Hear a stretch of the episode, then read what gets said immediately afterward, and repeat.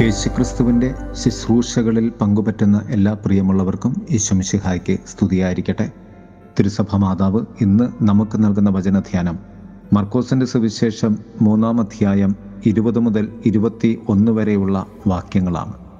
സഭ ഇന്ന് കന്യകയും രക്തസാക്ഷിണിയുമായ വിശുദ്ധ ആഗ്നസിന്റെ തിരുനാൾ കൊണ്ടാടുകയാണ്. വിവാഹ നിശ്ചയം കഴിഞ്ഞിരിക്കുന്നവർക്കും ശാരീരിക പീഡനം ഏൽക്കുന്ന സ്ത്രീകൾക്കും ഒക്കെയുള്ള മധ്യസ്ഥയാണ് വിശുദ്ധ ആഗ്നസ്. ഈ തിരുനാളിന്റെ പ്രത്യേക അനുഗ്രഹങ്ങൾ ഏവർക്കും ആശംസിക്കുന്നു.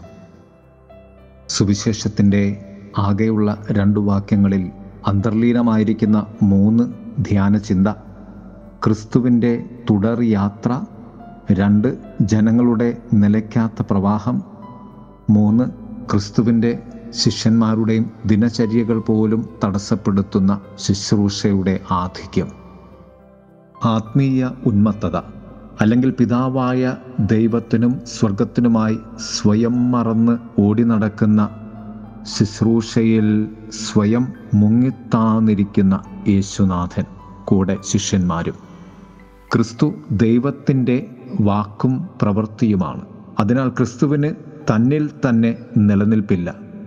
തന്റെ ശിഷ്യന്മാരെ കർത്താവ് അവർ ആയിരുന്ന ജീവിതത്തിൽ നിന്ന് പിടിച്ചിറക്കി തന്റെ പിതാവിന്റെ ഹിതത്തിലേക്കാണ് ക്ഷണിക്കുന്നത്. പത്രോസിനോട് പറഞ്ഞു ഇനി മുതൽ നിന്നെ ഞാൻ മനുഷ്യരെ പിടിക്കുന്നവരാക്കും.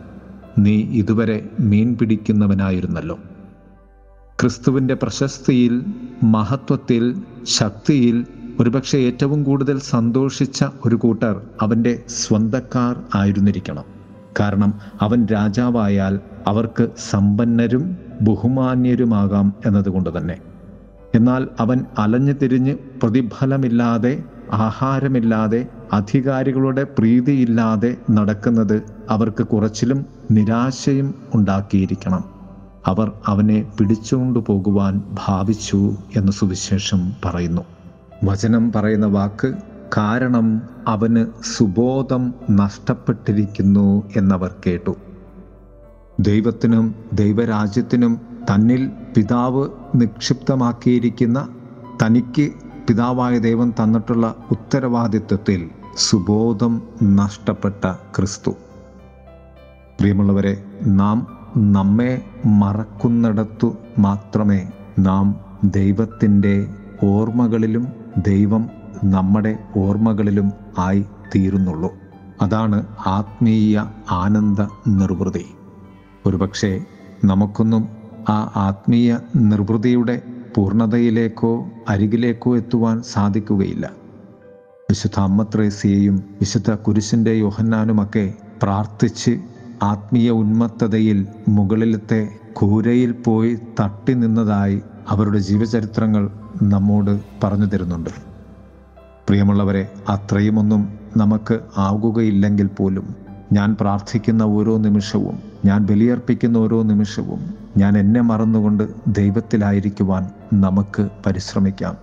ബോധത്തോടു കൂടിയിരിക്കുന്നതല്ല ദൈവബോധത്തോടു കൂടിയിരിക്കുന്നതാണ് പ്രാർത്ഥന. ദൈവം നമ്മെ ദൈവബോധത്തിലേക്ക് നയിക്കുമാറാകട്ടെ. ആമേൻ. കനവിലും നീയുണ്ട് ജീവിതയാത്രയിൽ കൂടുണ്ട്